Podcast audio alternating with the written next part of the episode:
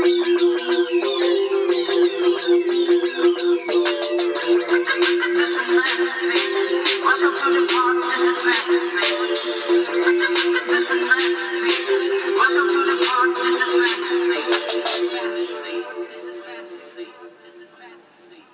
är vi alltså tillbaka i etern. I den här befängda isolationssituationen som vi har uppe i Oslo, så har vi ändå hittat poddstudion. Vi sitter som vanligt ihop. Det är Oslo CPL Professore som ska föra snacket in i week 19. Och hur mår du? Jag mår bra. Bryter du några regler då? Ja. Gör det?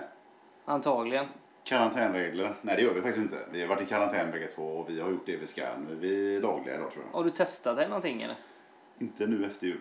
Nej. Men satt ju 10 dagar hemma med 2 ungar och fru och hemmakontor och satt där och verkte ute. Jag körde dubbla covid-test förra veckan. Ja, negativt. 2 negativa. Klassiskt negativa. Ja, körde den goa i bilen, det var ju lite ball. Fick ni göra det? Ja, det var lite god. Ja, vi körde upp dagen innan det blev obligatoriskt, så slapp vi det. Mm. Men det kunde vi gjort, det är skitsamma. Men nu är vi färdiga med det, nu är det ingen karantän, nu kan vi göra vad vi vill. Nu kan vi grisa, nu kan vi ha podcast och nu kan vi grisa. Ja. Vad är det vi ska ta oss igenom idag? Vi ska dra lite ligasnack i Oslo CP-ligan, givetvis. Ja. Vilka lag har överpresterat? Är det lite det vi ska foka på kanske? Vi tippade ju senast, så det är lite kul kanske att se. Ja. Sen ska vi givetvis ge de bästa tipsen inför week 19, som är kanske en av de svåraste omgångarna någonsin i fantasy. Det är matcher som åker ut och in och det är dubbla matcher, och vissa hade dubbla matcher och vissa hade matcher men fick inga matcher, så... Alltså du, om man typ så här är nördig och kollar på alla så här forum för fantasy som typ Jompa gör, antagligen också Mullen uppstiden. Mm, proffset. Så, ja. Och så har de ju säkert suttit och planlagt liksom sin dubbelvecka i fantasy sen så här Game Week 11 eller någonting och tagit in rätt spelare och sånt, och sen så kommer liksom bara någon fullständig kalabalik nu med flytt av matcher. Det är som Matadoren på julafton. Han sliter sitt hår och bryter sitt hår. Har Mullen något hår kvar nu? Underbart. Vi avslutar givetvis med stats. Mm. Och då är det ju professorn som gräver och det är jag som ställer frågorna. Ja men för fan. Vi kastar oss väl rätt in i ligasnacket. Vi hade några... absoluta bottenkandidater som vanligt i Oslo CP-ligan. Ja. Men vad har hänt? Vem är det som kommer sist i år? Vad sa vi? Vi sa väl egentligen Ingman kommer sist. Han har ju chockstartat. Men han har chockstartat och ligger då på 2 segrar av 4 möjliga än så länge. Och på slutspelsplats. Slutspelsplats. Men har han blivit för säker på sin slutspelsplats? Vad ställer han upp med denna veckan till exempel? Den här veckan ställer han upp med 2 gubbar. Och där har han ju en förlust att inkamma garanterat. Aj. Men bra val av Kane. Backen där som gav någon poäng. Men han losar den här veckan och halkar väl neråt i tabellen. Skulle han ha gjort någonting för att behålla sin slutspelsplats? Skulle han dratt ett chip? Skulle han maxat den omgång? Alltså det är ju nästan ingen som har spelat free hit den här veckan. Det är bara jag och Mulle som har gjort det. Det kan man ju diskutera om det var bra. Men Ingman som nu är uppe och kravlar sig upp på slutspel för första gången sedan 2014 kanske, 13, jag vet inte när han var uppe senast och viftade där. Skulle kanske pröva att hålla sig kvar där och inte hamna i paniken nere i botten hela tiden. Liksom. Han borde kanske chansa lite de närmsta veckorna och skaffa sig en lite mer tryggare plats längre upp i tabellen, tänker jag. Okej, så hans lag blir allmänt sågat idag. Vad har du gubbar? Har du någonting mer att säga om själva laget, även om de inte spelar den här veckan? Ja, men alltså, hans lag... Week 18 snackar vi nu. Alltså, hans lag i övrigt är ju ganska väl placerat för den dubbelvecka som kommer nu. Han har bara dubbelgubbar nästan.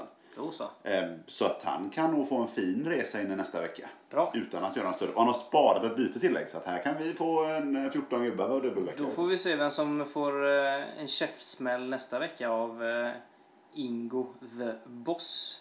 Vem är det mer som överraskar? Ola har vi väl tippat som en slagpåse i vanlig ordning. Ja, och han ligger ju också uppe på topp 3, va? topp 2 till och med 3 segrar av 4 möjliga. Fruktansvärt stabilt. Har han inte tagit flest poäng i hela ligan också? Ja, det är ju oerhört imponerande faktiskt. Det har en oerhört äcklig samklang med Manchester Uniteds topplacering kan jag tänka mig. Ja, och han möter ju Jompa den här veckan som också har 9 poäng och de två kan ju faktiskt det är väldigt, väldigt jämnt där nu. Beroende på hur det går nu den matchen som vi ser på just nu, Arsenal-matchen. Men menar, han skulle faktiskt kunna gå upp i ledning efter den här rundan, Ola. Det är otroligt. United har ju svår bortamatch givetvis i Week 19. Men sen en enkel bortamatch också. Så att vi kommer ju tillbaka till vilka lag som har det bra i nästa. Men det är ju som jag förväntade mig fullsketigt med rötna Manchester United-gubbar i Olas sketgäng. Fan, vi hade tippat Bongo också långt ner som nykomling, men han ligger på 7 starka pinnar efter 4 matcher. Det är lite upp och ner på vända världen här i år, förutom att då jag ligger på slutspel självklart. Ja, det är väl det som är det stabila kan man säga. Ja. Vad hade vi mer? Vi hade ju egentligen Moosen, The Moose Branch Boy. Han blir ju oerhört provocerad av att jag tippar honom som 9 i år. Ja. Han leder ju nu kanske på ren sån nykomlingsenergi i början, lite som assyriska när de kommer upp i och ska spela. Liksom. Kan vi säga någonting extra plus i laget hans? Han leder ju ändå ligan och har han ju tagit några genidrag? Kan du säga någonting? Han ser också väl röstad ut inför nästa dubbelvecka tycker jag.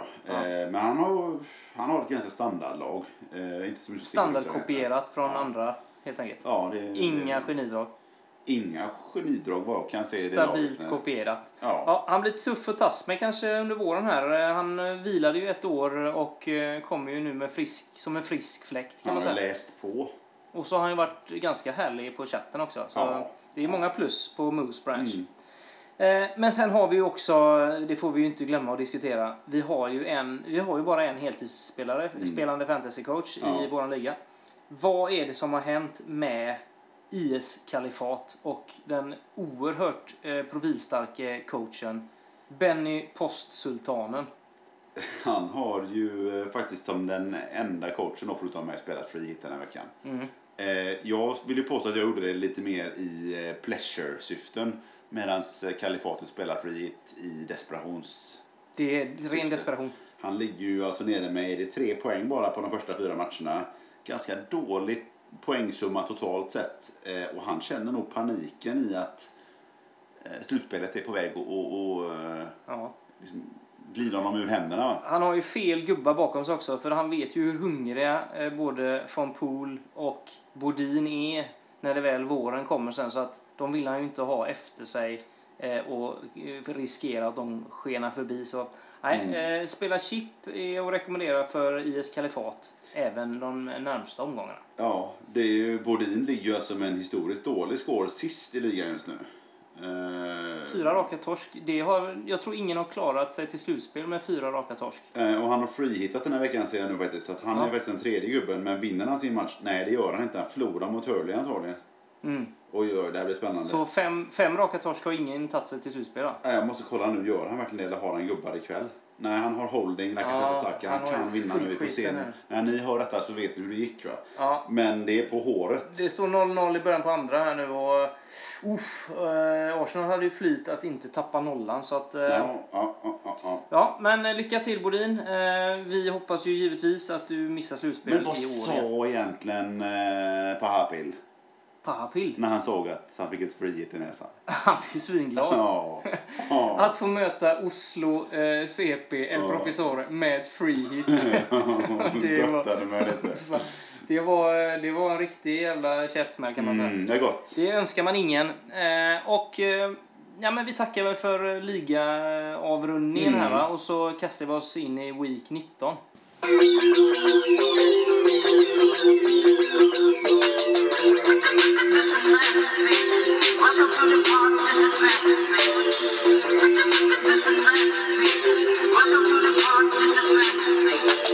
Yes, då är det Week 19 som gäller. Vi har, som vi redan har nämnt, en hel del ändringar som är gjorda.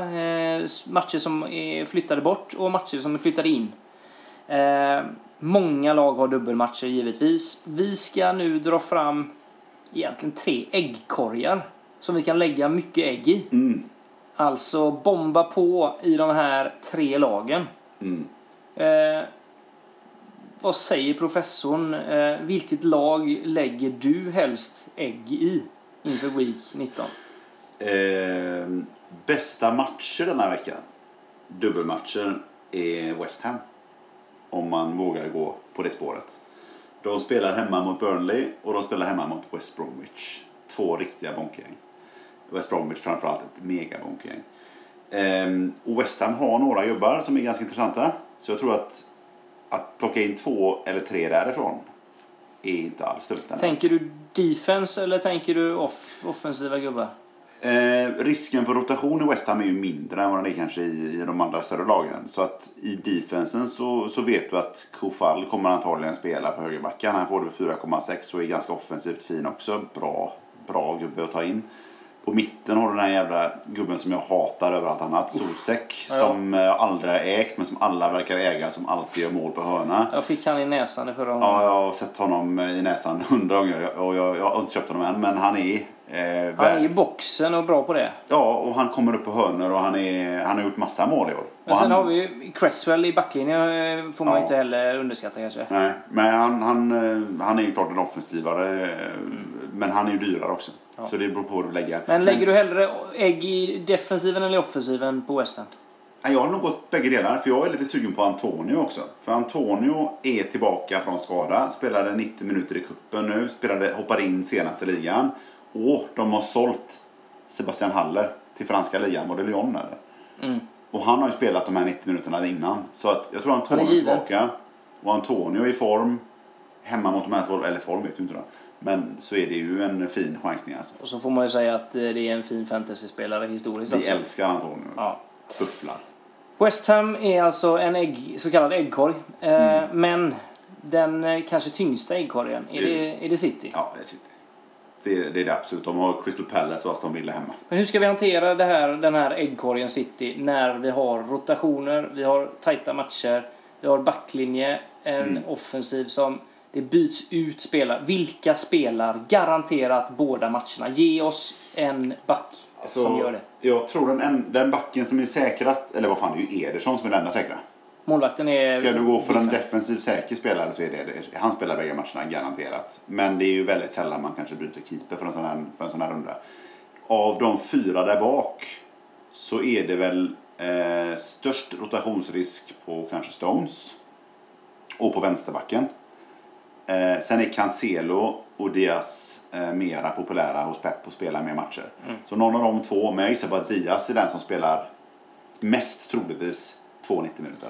Sen kan ju han coacha in Walker i en mot sämre lag i offensiven eller liknande. Alltså, men en dubbelmöte, alltså att få honom i 2x90, det är inte säkert alltså. Nej, inte för de pengarna heller. Offensivt, och vi tar ju givetvis offensiva och defensiva äggkorgen också, vad du helst gör, men De Bruyne är ju spelar båda matcherna. Han har inte blivit bänkad en gång. Han roteras ju aldrig. Nej. Och han är kapten. Så jag tror inte han roteras. Det är spiken, dagens eller veckans spik. Sterling, Foden, vad säger vi?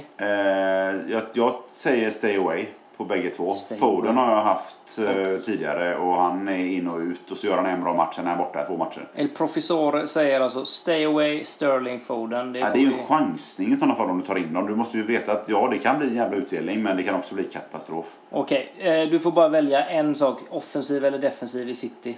Jag hade valt defensiven. Jag hade dubblat där. Dubbla upp defensiven. Och så De Bruyne offensivt. Vi har en tredje äggkorg som vi kan lägga många ägg i. Vi har valt ut ett Liverpool som spelar en tuff första match mot United. Ja, United möter de hemma och så möter de Burnley hemma. Och det är 2 tuffa matcher. Burnley vet vi ju, alla som lyssnar på podden vet att Burnley är starka offensivt. Vi snackade ju massa om det senast och att Pope är tillbaka mellan stolparna. Och titta på Burnleys matcher nu under julledigheterna. Det är inte mycket som släpps in där alltså.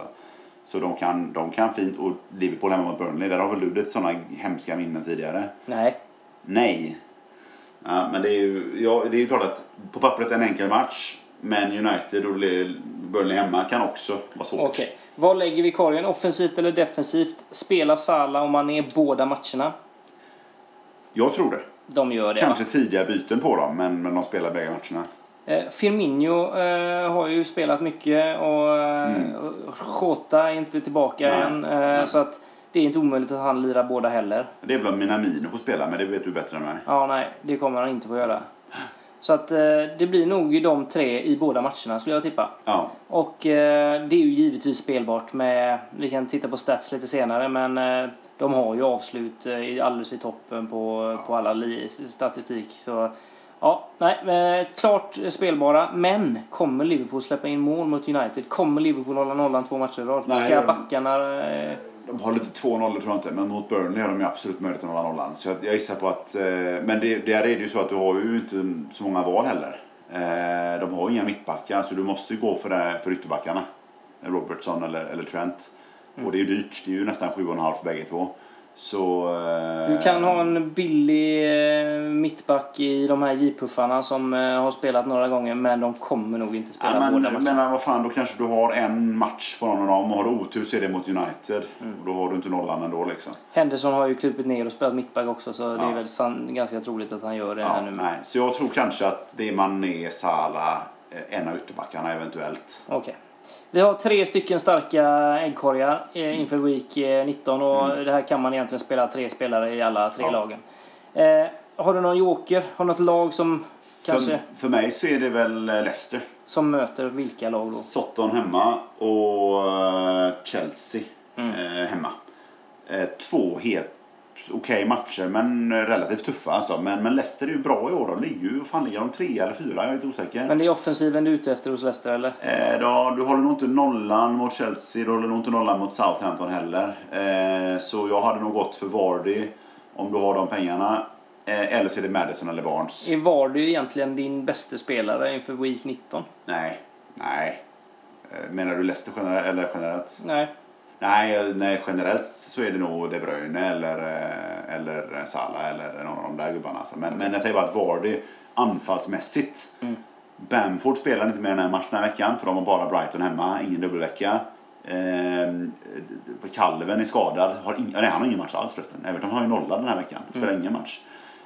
Och sen har du inte så många. Kane har du spelat en match också bara, men Vardy spelar 2. Så anfallsmässigt så är han kanske det starkaste vapnet. Okay. Då är det det jag fiskar efter. Jag slänger in Chelsea som joker. Nu har vi ju egentligen tagit med topplagen här och har topplag som jokrar. Jag är inte det mest raffinerade, men jag har en liten favorit där i Werner. Jag tror att Werner kommer få lite mer central roll kanske, och han kan bli poängplockaren nummer 1 för mig den här omgången, så att håll lite koll på det. Sen även backarna. Jag tror Silva och Zuma är fina att spela. De har fått rejäla utskällningar av coachen och tajtar säkert till det ganska mycket nu. Och... Ja. Nej, Chelsea kan hålla nollan i båda sina matcher. Och då tycker jag ändå man ska komma ihåg Zomas nickfarlighet på hörnor.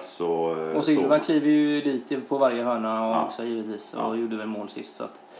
Sen även en till joker in där, Havertz, som faktiskt spelade väldigt mycket i början av säsongen, har varit bänkad och kommit in, spelat en kvart. Jag tror att han har liksom kommit över tempochocken, börjar akklimatisera sig, så håll koll lite där närmsta matcherna. Får han sin offensiva roll och blir given, så kommer han bli en poängmaskin under våren. Mycket tysk tips på det nu.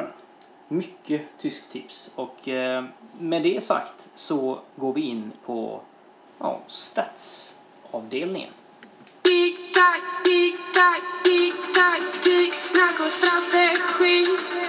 Tick, snack och strategi. I statsavdelningen denna veckan så kommer vi sikta och fokusera på vad som har hänt under de senaste 5 veckorna. 5 veckors statsen kallar vi dem. Och vi ska kika lite på skott på mål, passningar i motståndarens straffområde, flest skott mot sig per match, färskt skott mot sig per match, och även sen lite på spelarnivå, vem som skjuter mest och vem som slår fäst assistförsök med mera. Men vi kör på lite offensiv statistik. Vi vet ju att vi hade några förvånande lag om vi tittade på hela säsongens stats i förra podden. håller de här lagen, några av de här nykomlingarna och lite mindre klubbarna, håller det i sig? Skjuter de mycket fortfarande? Om vi tar skott per på mål per match. Mm. Vi hade ju, det var ju Villa och Leeds du pratade om senast som var i topp. Och det stämmer att de fortfarande är där uppe i toppen. Båda två klamrar sig fast i topp 5. Ja, det gör de. Och grejen är att jag tycker att Villa har sett lite sån, inte fått till samma utdelning och lite trögare än tidigare under året. Men de ligger alltså med mest skott per match. 16 skott per match har de. Hela jul- och nyårsuppehållet eller spelmatcherna här. Ja, de 4 matcherna som, sista 4 matcherna för Villa. Och det är ju jättebra. Och de följs då av United strax bakom. Och så ligger Leeds på en 4:e plats i den listan med 15 skott per mål, tätt följt av Liverpool.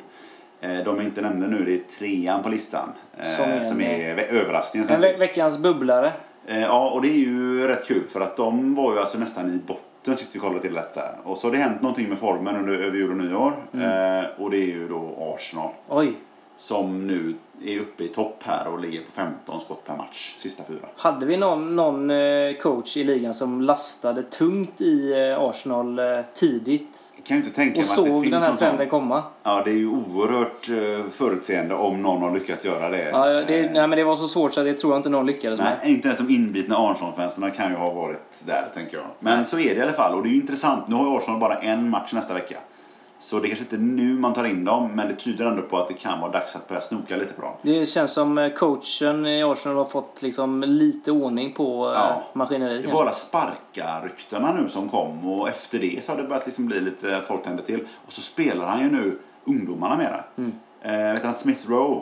4,5 kostar han. Även fin i den här matchen idag. Ja, 4,5 kostar han. Ligger som en 10 bakom Lacazette. Och där kan vi kanske få lite stats lite senare på spelfronten, enskilda spelare. Där var det nära att det blev mål för Crystal Palace. Oj. Långa foten från hållet. Saka. Ja, det var det Saka. Kan vi gå vidare? Alltså, passningar i motståndarnas straffområde är ju alltid bra att ha koll på. Vi vet ju att Liverpool och City alltså ligger där och passar runt och har boll mycket offensivt. Är det någonting annat som chockerar i den här topp 5-listan här? Nej, det är som du säger. 1 Liverpool, 2 City, 4 United, 5 Villa. De känner vi igen. Villa hänger kvar i den där också. Så de har samma possession och mycket passningar i sista tredjedelen. Den som dyker upp som 3 på listan är ju en otrolig överraskning för mig, och det är ju Sheffield United som alltså går att ta sin första seger nu senast. Och det är ju någon form av bottenrekord. De är ju helt värdelösa, tycker man, om halva tabellen. När man har sett dem spela så ser du att de passar. Alltså jag har sett dem i 2-3 matcher där de verkligen har possession, spelar fin fotboll, går runt på ett jättebra sätt, men kommer inte in i boxen och får inte skotten. Kommer det släppa? Kommer vi kunna hitta fantasy guldklimpar i Sheffield United som vi gjorde förra året? Som Brewster. Han har inte varit ordinarie nu, men 4,5 Liverpool-killen som kom till Sheffield United för dyra pengar. Han har ju haft superlägen liksom. De har missat och de har bränt och de, alltså, någonstans så måste, men nu är de så långt efter så nu är det snart kört för. Men här ser vi statsen talar för poängskörd på Sheffield United-gubbar om bollen är i motståndarnas straffområde hela tiden. Ja, men skottmässigt så ligger de ju någonstans mitt på trät, om man säger så, som man säger här i Norge. Ja. Mitt på trät. Som vi säger här i Norge. Ja, men inte mega dåligt på något sätt, men inte heller åt något håll. Va? Så, men visst, passningsspelet indikerar att de är uppe och hotar. Det har varit lite offensivt här nu, statsen på det, men om vi nu vill leta nollor i backlinjen, vilka har alltså färskt antal skott mot sig? Alltså, släpper till minst skott. Är det topplagen eller är det något annat vi kan komma här? Liverpool släpper till absolut minst, och de följs av Leicester och City. Och det är ju fint att tänka på nu apropå dubbelveckan här och tipset om Leicester, att det kanske inte bara är offensiven, men du kan även hitta värde i defensiven. Och sen är det Wolves och igen Sheffield United faktiskt ligger på ganska bra stats på 5:e plats där med minst skott emot sig. Så här kanske det klassiska dubbel Sheffield backparet från förra året kan dyka upp igen här framåt våren. Baldock och Igan och de här goa gubbarna, precis. Ja. Det är ingenting man suktar efter, men så kan det vara. Och för er som fiskar efter Chelsea och deras försvar, så ligger de i mitten på tabellen här och släpper till mellan många skott på sig. De ligger någonstans mitt på tabellen. Men det som är värt att notera är ju att om du vänder på det och tittar på de som släpper till mest skott. De backarna vi alltså inte ska skaffa. Det är många som har gått för han Johnston, målvakten i West Bromwich den här veckan för att de har dubbelmöten. De släpper till 18 skott per match. Det är ju inte bra. Totalt topp. Alltså det är katastrof. Mm. Det är katastrof. Det är överlägset mest då. Och tvåa då i den negativa delen av skalan är alltså Leeds med 16 skott emot. Och då, de tar alltså bland de mesta skotten i ligan och de släpper till mest. Så de är ju svängdörr. Det är Hawaii. Här är det Hawaii. Klarar de av att producera framåt hela tiden så är de ju, kommer de ju vara kul att ha i fantasyn. Men du ställer alltså ett frågetecken till att hålla nollan i backlinjen. Absolut. Spurs och Crystal Palace är med här uppe också och har mycket skott på sig. Det får vi ju ändå säga är överraskande med Spurs. Att Crystal Palace är där är väl inte så konstigt, men att Spurs är där på tredje plats med mer än 15 skott emot. Och det som är anmärkningsvärt här är att de har ju 10 skott inne i boxen emot sig i snitt. Det är nästan mest av alla. Ja, alltså det är ju, de är trea där också tror jag, men det är liksom att släppa till 10 skott på eget mål inne i boxen per match. Det är ju frågetecken på Tottenham defense då. Ja, då släppte ju ett mot Fulham igår. Det kunde inte ens hålla nollan där liksom. United kommer också med på den listan faktiskt. Så de, de är inte helt tajta heller. Men de har inte hållit så mycket nollor. Nu höll de senast, men övrigt har de haft ganska mycket mål emot. Ska vi kliva över på lite enskilda spelare och vad vi har för stats där? Här har vi ju en väldigt fin viktig del är den här assistförsöksligan.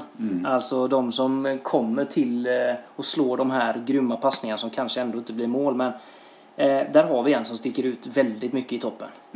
Favorit från förra podden, Grealish. Ja. Inte gjort lika mycket poäng som tidigare, men han snittar alltså 5 assistförsök per match och där är han ganska överlägsen i den ligan. Alltså. Han har ju faktiskt dominerat en hel del matcher under jul- och nyårshelgerna här. Alltså, det är bollen, jag har inte sett minuterna som han har haft per match, men han har ju bollen överlägsen mest på hela planen. Om du ser på passningar i sista tredjedelen så har han mest också, han ligger på över 30 per match. Där ligger han klart före De Bruyne, strax före Fernandes och så vidare. Så han är liksom navet i den offensiven. Vi har Mount från Chelsea på andra plats här.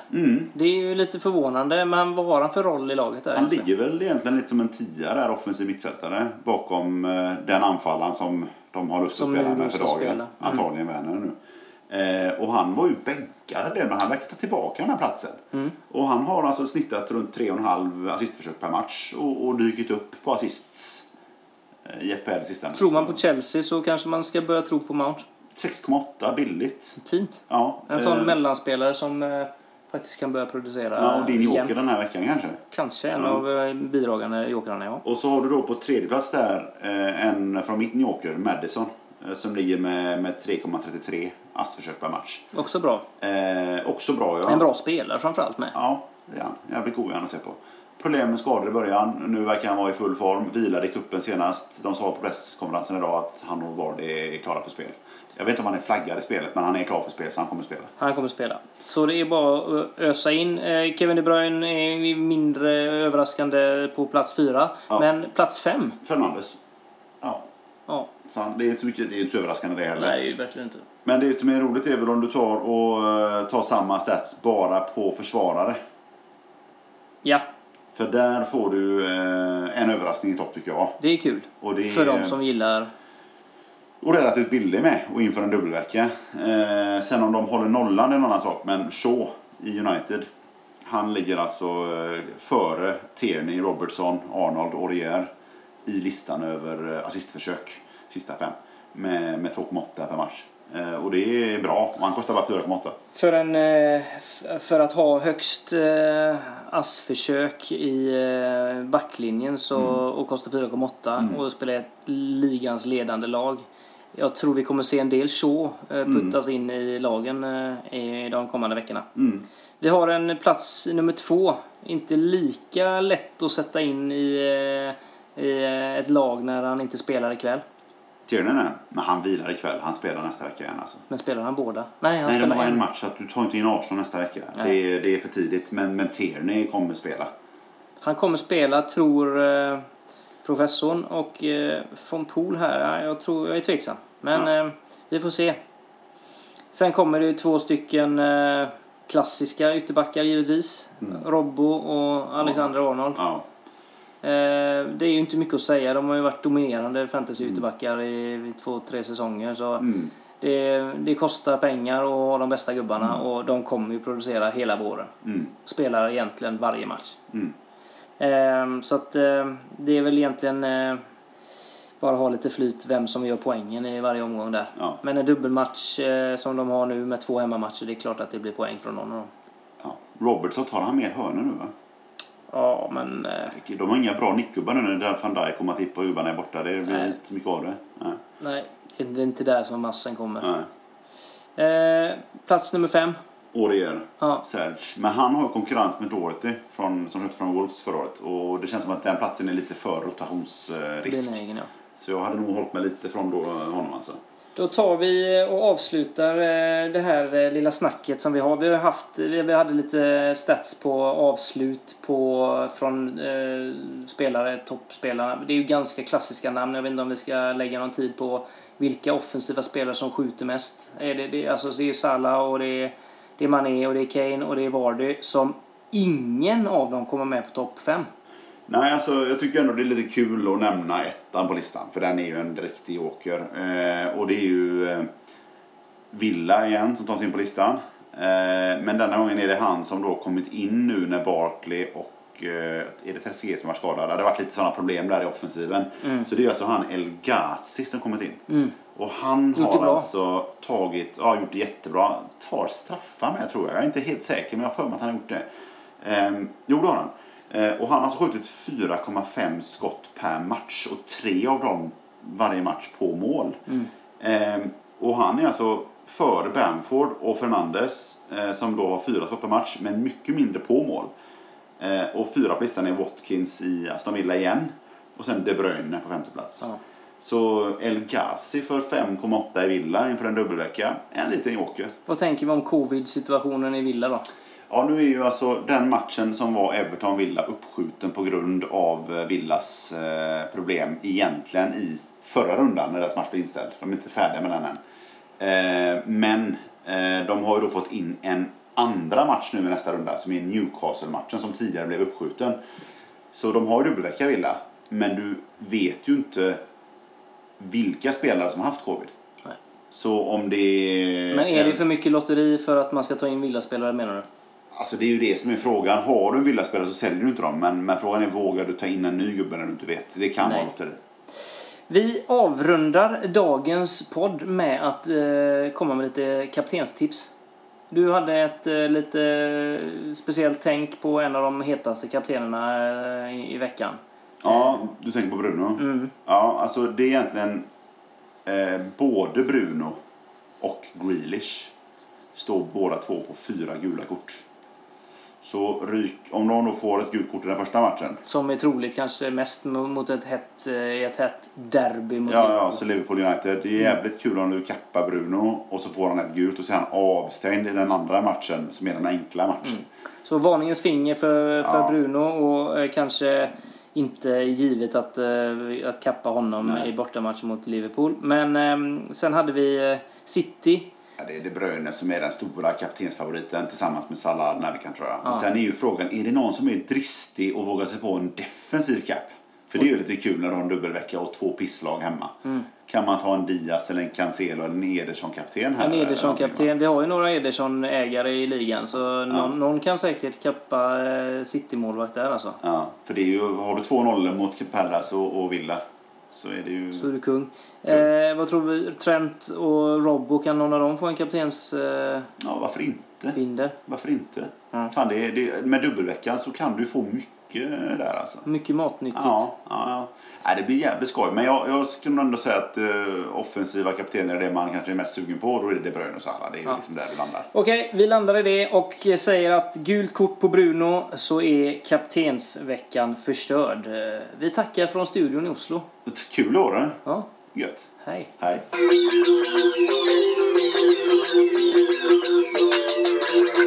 This is fantasy.